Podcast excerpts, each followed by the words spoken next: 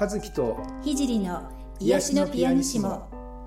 この番組は音楽やセラピーを通して癒しを感じていただくための番組です。はい皆さんこんにちは。ピアニストの渡辺和樹です。こんにちは。現実的スピリチュアルセラピストの菊山聖です。はい癒しのピアニッシモ、えー、11回目。11回目ですね。ということで、はい。もう8月の、えー末の方になに23日ですかね、はい。今日はね。はいはいということでですね後半になりまして。後半になりました、はい。まだ暑い。ねえ今年はどうなるんでしょうね。本当にね。もう死にそうです。私は暑くて。えー実は8月といえばですね、あの僕ちょっと新しいことを始めたんですけど、はい。えー今までね趣味でねあのマニアックなカレーをずっと作ってたんです。暇さえあるとねはいカはいはい。レーばっかり作ってたんですけど、でレシピ本をね見てねええ。こういろんなスパイスを取り寄せてはい。こう一人で作ってたんだけど、はいはい。じゃあ飽き足らなくなってきてええ。これはちゃんとし習おうと。はいはい。ということでですね、インド料理の教室にはい。通うことにな そうなんですか。はい。え、あのよくあのフェイスブックとかでね、うん。あのカレーを作ってる その途中のお写真とかを載せてねあったんですけど、はい。かなり本格的ですよね。いやまだ全然まだやっぱりねや分かってないこといっぱいあるんいでや月1なんですけど、はい。料理教室に通うことになったんですよ、えー。それがなんとここここっていうとここ今この収録してる場所は、はいえー東京都三鷹市にある僕のスタジオなんですけど、はい。ここから歩いて10分ぐらいのところにね、え またそんな近くに、うん。えー。そういうあの教室えあー。まあ、前からしてたんだけどえーえーなかなか行くきっかけがつかめなくて今年はちょっとね、はあ。えーいろいろあって。いやびっくりしました。いやいやいやいや。いや実はこの収録までそれ内緒にされてたので。そうなんですね、、はい。やーいや一度ちょっとぜひあのごちそうになりたいです。収録の時にじゃあなんかね作ってきてこうランランチでもやりますかね。はい。楽しみです。はいそんなことを。いやいいですね、はい。でもちょっとワクワクしますよね。やっぱそそうういうことね。やっぱり料理楽しいし。はい、うん。いやー素晴らしい素晴らしいです。でもあのミュージシャンってうん。あの料理する人すごい多いんですよ。あそうなんですか？多いです。えー。好きな人は多い。あ私自分があんまりしないので あのすごく今反省しています。普段的にどうしてんですか？ひじりさん。いやうんまあなんとか。ああコンビニですか？コンビニも行きますし あの昔は20代の頃すっごいお料理に凝って散々作ってたんですよ。で私アフリカに住んでた時はアフリカ料理とかもすごい習ってあ教わりたいなのあお教えしますいくらでもあれでよければ。でもでもなんか最近は あのはいすいませんみたいな感じで謝っちゃう。謝っちゃいますね。なんかあの年とともになんかもうなんかもうやり尽くしたということにしてください、あの料理はもうし尽くしたのでえ？あんまりはいあのあの食べに行くことはすごい好きであの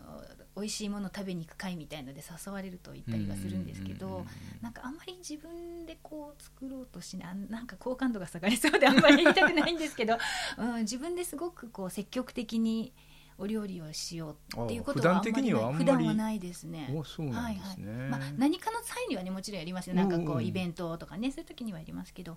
普段はまあはい最近はあのねスーパーもこういろいろ売ってますのであの あの買ったりあ出来合いのものを買ってきて。サラダとかはでもほらねあのそそういうのはちょっと作ったりとかしますけど、おなんかい意外な一面を、すいません。好感度が下がってしまう。どうしよう。あー。はい。ねえでもまあまあそっちよりもまあちょっとお 仕事の方にエネルギーを注いでいるということにしたいと思います。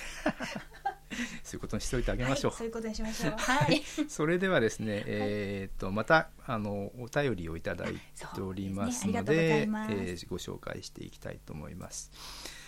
えーおはようございますようやくようやく第7回の癒しのピアニッシモを聞くことができましたメンタルに来ると聞いたらダメージに確実に効くだろうと分かりつつも聞く聞く気力も出ないものだと久々に理解しました。聞いてみたらやっぱりドンピシャの内容でホワイトボードの瞑想もうまく消せた実感はなかったのですがやっていくうちに重苦しかった胸が楽になってきて復活し損ねていった心が立ち直りのきっかけをいただいた感じです。本当にありがたいタイミングこの放送があることに心から感謝です。ありがとうございます。というお便りでした。ありがとうございます。こちらこそね本当に聞いていただいて本当ありがとうございます。この聞く気力も出ないものだっていうのはなんか実はよく分かったりしますよね。わかりますね。なんか本当に落ちてる時ってね、うん、あのそれどころじゃないですよねやっぱりね。うん、うん、ねあの分かっていてもなかなかっていうことね本当ありますよね。はい。でもね聞いていただいてあのホワイトボードの瞑想もねあのやっていただいたっていうことで本当にありがとうございます。えー、それではですね今回もご質問、えー、に答えていきたいと思います、えー、乳がんと診断を受けました初期とのことですがとても不安を感じています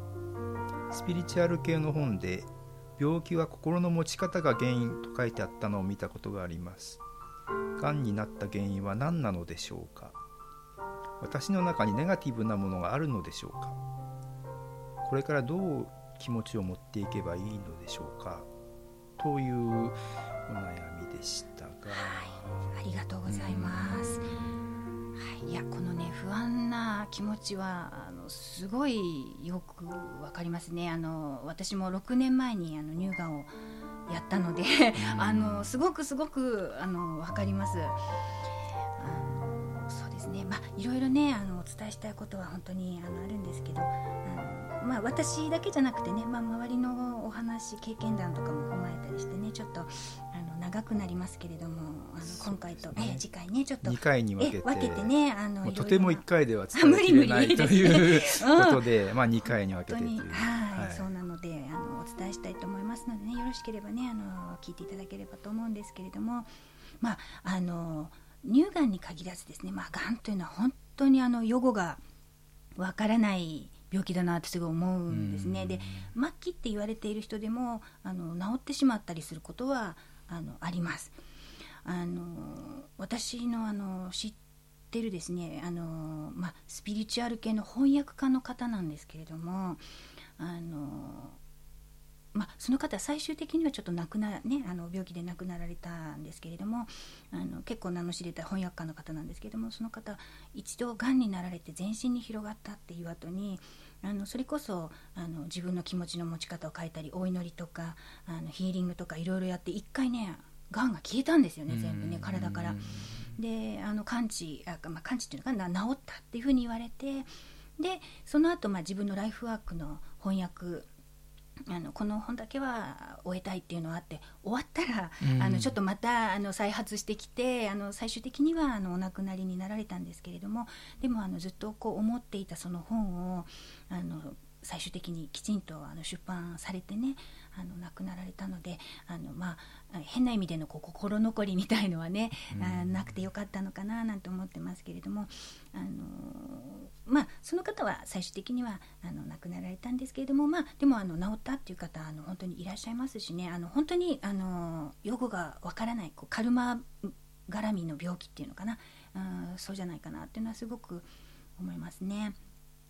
で今あのがんはもう初期ならね初期に発見できれば治ることが非常に多くなっている病気なのでまあもちろん進行状態にもねよりますがあのご質問者さんなんかも初期っていうねことで、えー、ですのでねあの過度に恐れるのではなくてねもう打つ手をね打てる手はこう打っていくみたいな感じであの前向きにねされるといいかなと思いますけれども。うんあの和樹さんもご家族の方がねあの癌になられたっていうことなんですけどやっぱりご家族としてはいかがでしたか？そうですね。あの僕家族あの父親もがんで義理の父もがんで亡くなってあとうちの家内もあの、はい、子宮が子宮がんか、はいはい、子宮頸がんか、はいはい、を67年前にやりましてね、ね、はい、子宮全全摘したんですけれども。はいあのそれ以外にもですねあの僕と同年代のミュージシャンが本当にごくこ今年に入ってからも、うん、何人亡くなったかな。あの多いんですよ本当にね。えー、でつい半年ぐらいまで一緒にこう一緒になこう元気で仕事をしてた仲間がですね、はいはい、あの急にこう病病気でな亡くなるええ。というようなお知らせが来ることがお本当に多くて。うね。んまあ自分自身もやっぱ父親がそういうがんで亡くなってるので、うん。あのなんか、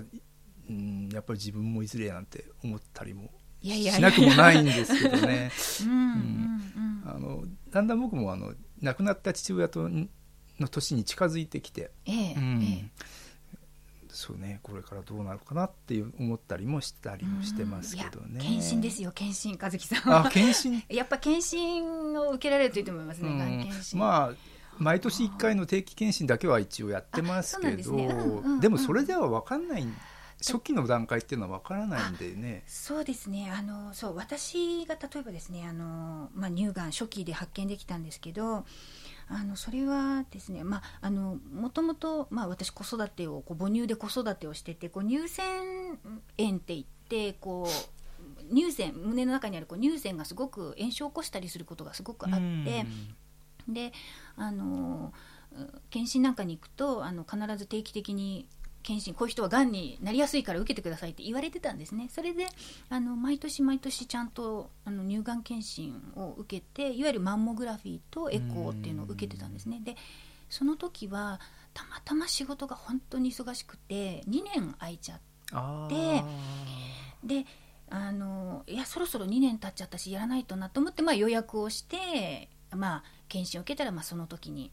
あの、まあ、がんが発見できたっていうことだったんですねでもあれもしあのまま1年ほっぽってたら、うんあのもう初期ではなくなってしまった。って言われたので、まあ、ちょっとそういう意味では本当にラッキーだったんですね。であのまあ、ちょっとねあの私あのブログの方にあのその乳がん闘病記みたいなの書いてるんですけれども、はい。この間全部ね読ませていただきました。お恥ずかしいですいやいやいやいやいや。いやはい。あのまあ、そこもねあのどういうふうに始まったかっていうことを書いてるんですけど、うん。私あの検診の本当2日前にですね夢を見まして 夢の中で「あなたはがんです」ってこう宣告されたんですよね。うん。それであのいや今でも思い出すんですけどねこうパーってあの目が覚めてで「がんです」って言われて「ああそうなんだ」ってこうすごい受け入れてたら頭の上の方から「いやでも治っちゃうかもしれないよ。自分で選んでいいんだよ」って言われて、うん。でそっかあそうかそう選べばいいんだねって自分でこう思ったらパーッとこう目が覚めてで朝の7時だったんですよね確かね。うん。すんごいそれをねあの覚えてるんです。でその時にああ私きっとがんになってるんだなってまあなんかは確信を持って、うんえー検診に行ったらまあやはり乳がんですと言われてその病院はあのその日のうちに結果が出るっていう乳腺外来特殊な乳腺外来があるところだったのであのあのその日のうちにあこれなんかしこりありますねっていうのが分かってすぐ検査検査っていう感じになったんですね。あのもしねちょっとあのご興味ある方いたらあの私のブログあのそうですねえあのぜひあのご覧いただければあのいかに大変だったかっていうのが書いてありますから。がんはね あの病気っていうだけじゃなくてお金もかかるしあねーそりゃそうん、現実的にね。うんあの本当に大変だと思います。あの、えーブログのタイトルあの「現実的スピリチュアルライフのすすめ」というので書いてますのでね。あのよろしければあのちょっと検索してねあの見ていただけたらと思うんですけれども。あのまあう私はただ幸いにも本当にあの初期で見つかってあの転移もしてなかったのであの手術もすごく軽くて済んで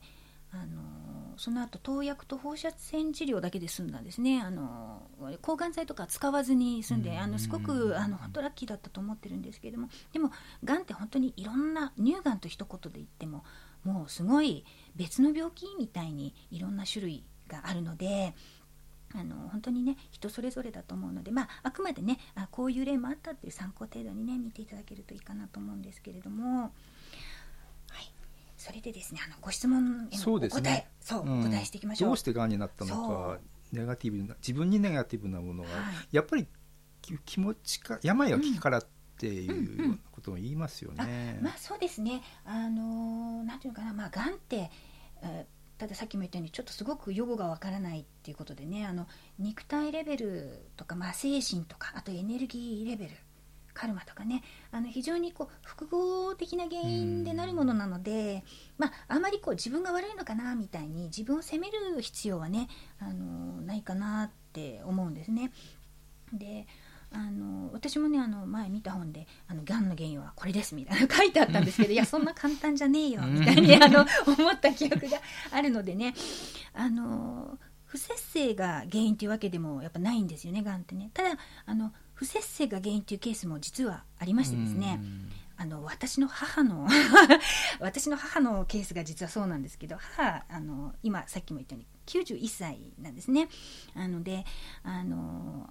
肺がんを、えーと、今から10年ぐらい前ですかねやったんですけれども、彼女はですね60年もタバコを吸っていたんですね。60年吸い続けて。そうなんです。でだから80の時になったんです。あの肺がんに。で二十歳ぐらいからもうすっごいヘビースモーカーで私はその母の黙々とこう煙ってる中で育った あの子供なので。であのまあ検査をしてもお医者様に言われたのはいやこれはもうこう遺伝遺伝子っていうのかな？その形からもう絶対にこれはタバコが原因のがんですって言われたんでまあ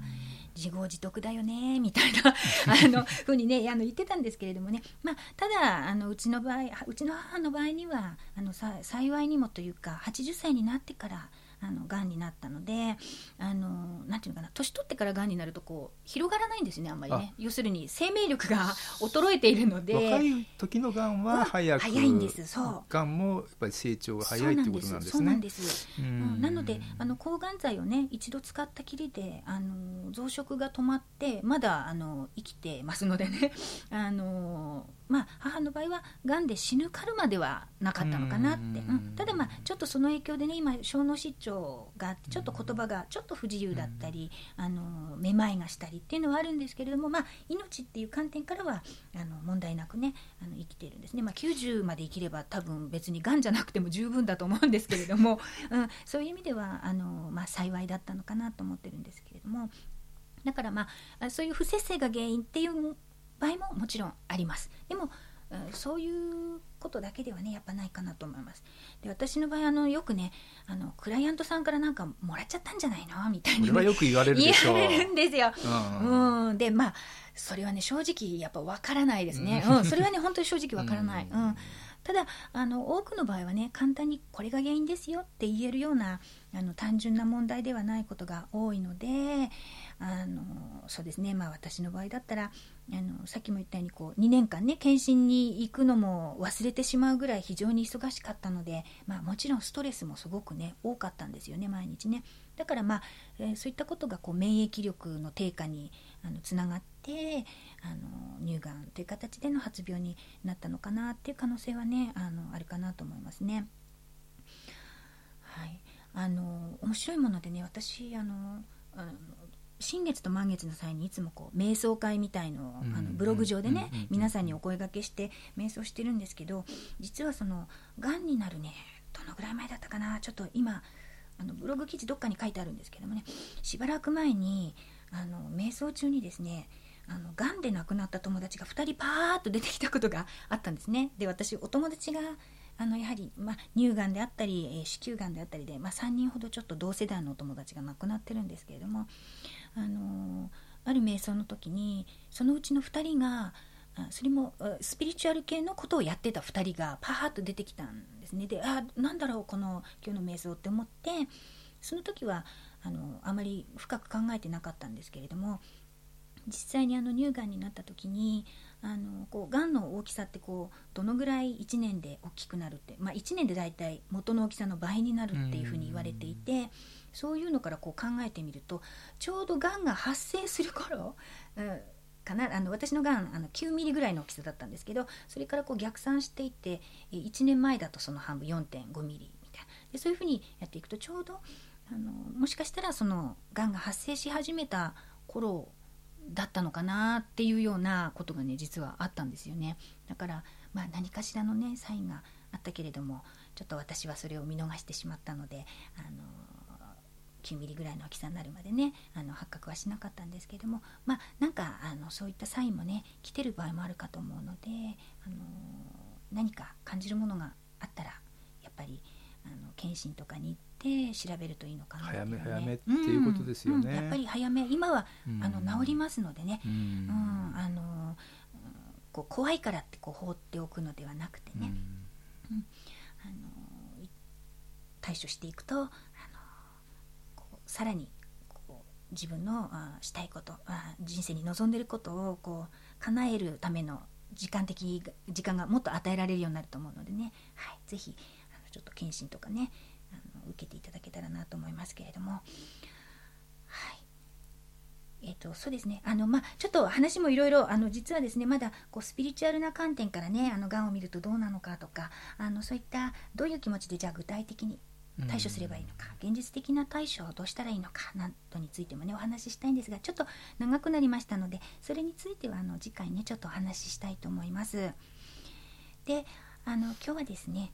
がんに限らずですけれども、まあ、体調とか心の調子とかが悪い時にこうお役にね立てるようなあの癒しの瞑想をねちょっとやってみたいと思っています。あの癒しのね天使の瞑想なんですけれども、えー、ちょっと、えー、今から、えー、やりますので、え一緒にイメージしてみてください。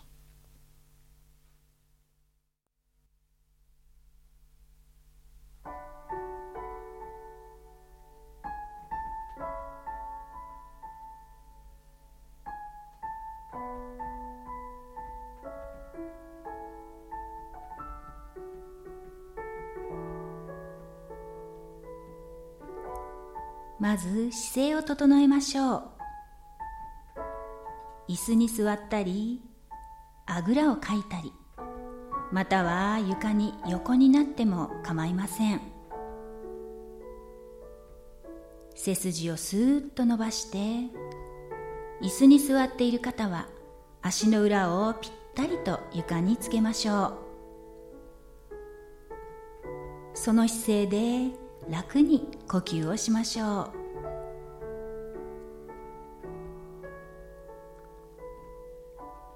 自分のペースで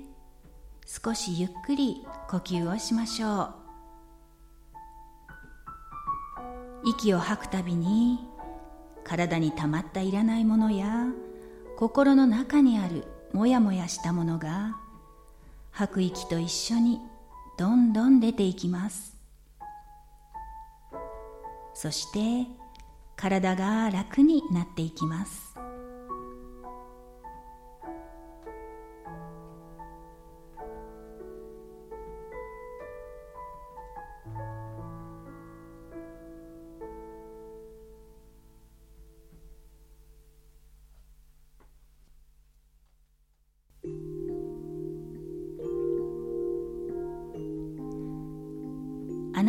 体の中で痛い部分や重さを感じる部分に自分の手を当てましょう。例えばお腹が痛ければお腹に手を当てます。背中などで手が届かない場合にはそこに自分の手が当ててあるとイメージすれば大丈夫です。体に問題がない方や体より気持ちが不安だったり心が落ち着かないという方は胸の付近にそっと手を当てましょう。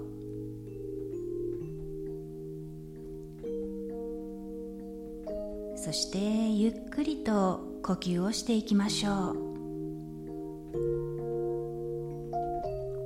自分の手のひらの温かさを感じながら自分のペースでいつもより少しゆっくり呼吸をしていきましょう。手を当てながら吸って吐いてゆったりと呼吸をしていると体がどんどんリラックスしてきます。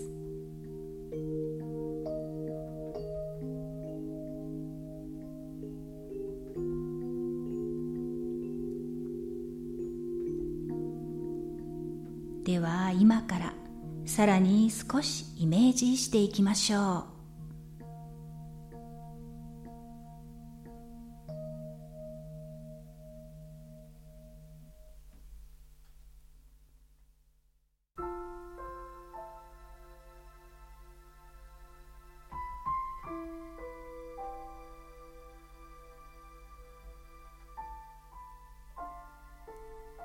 今目の前に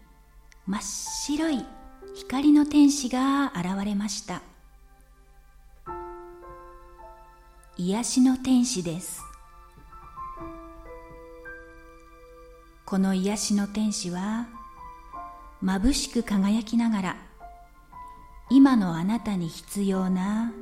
癒しのエネルギーを与えるためにここに現れてくれました。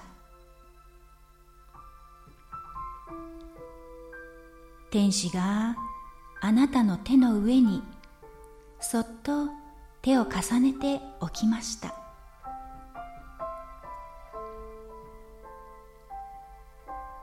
天使の手から癒しのエネルギーがふわっと入ってきます。あなたが手を当てているその場所に天使の癒しのエネルギーが染み込んでいきます。温かな癒しのエネルギーを受け入れましょう。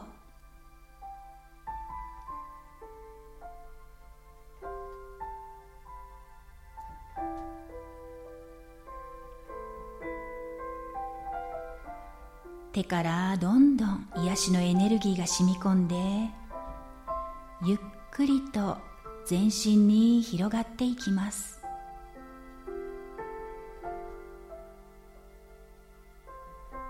完璧で絶対的な癒しのエネルギーを受け入れましょう。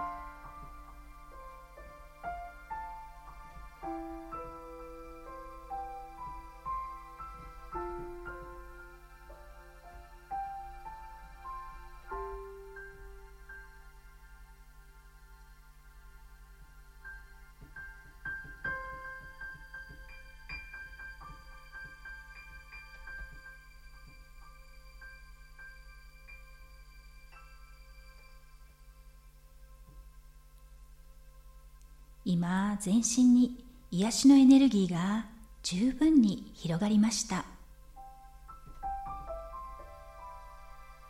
全身がゆったりとリラックスして細胞の一つ一つまで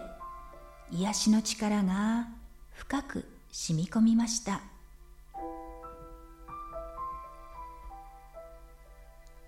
何も心配することはありません。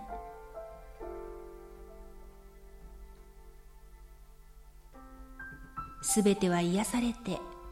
必ず良くなっていきます。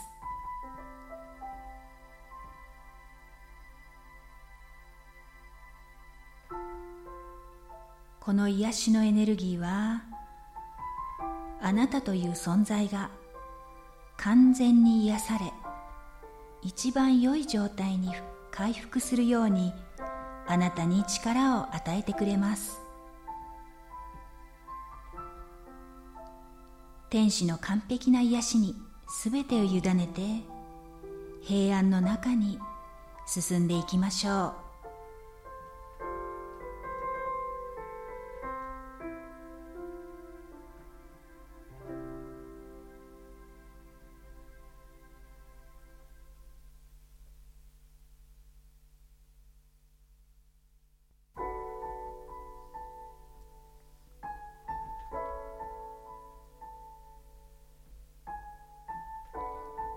それでは体に意識を戻しましょう。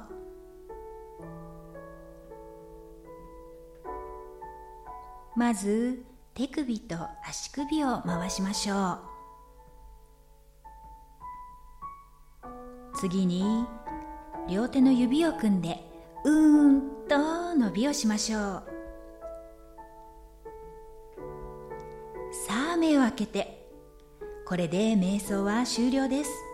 しっかりと自分の肉体を感じて現実の世界に戻っていきましょう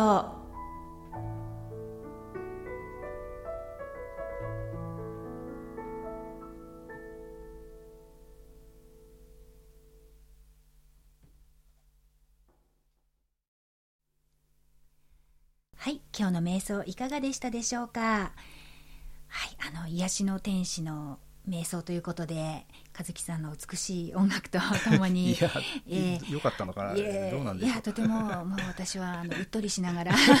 やってましたけれどもあのがんに限らずねあのお病気だったり本当にちょっと気持ちが落ち込んでる時なんかでもね使っていただける瞑想ですのであのぜひねあの思い出したらちょっともう一度やってみたりして、えーご自分をね整えて癒していくのに使っていただけたらなって思います。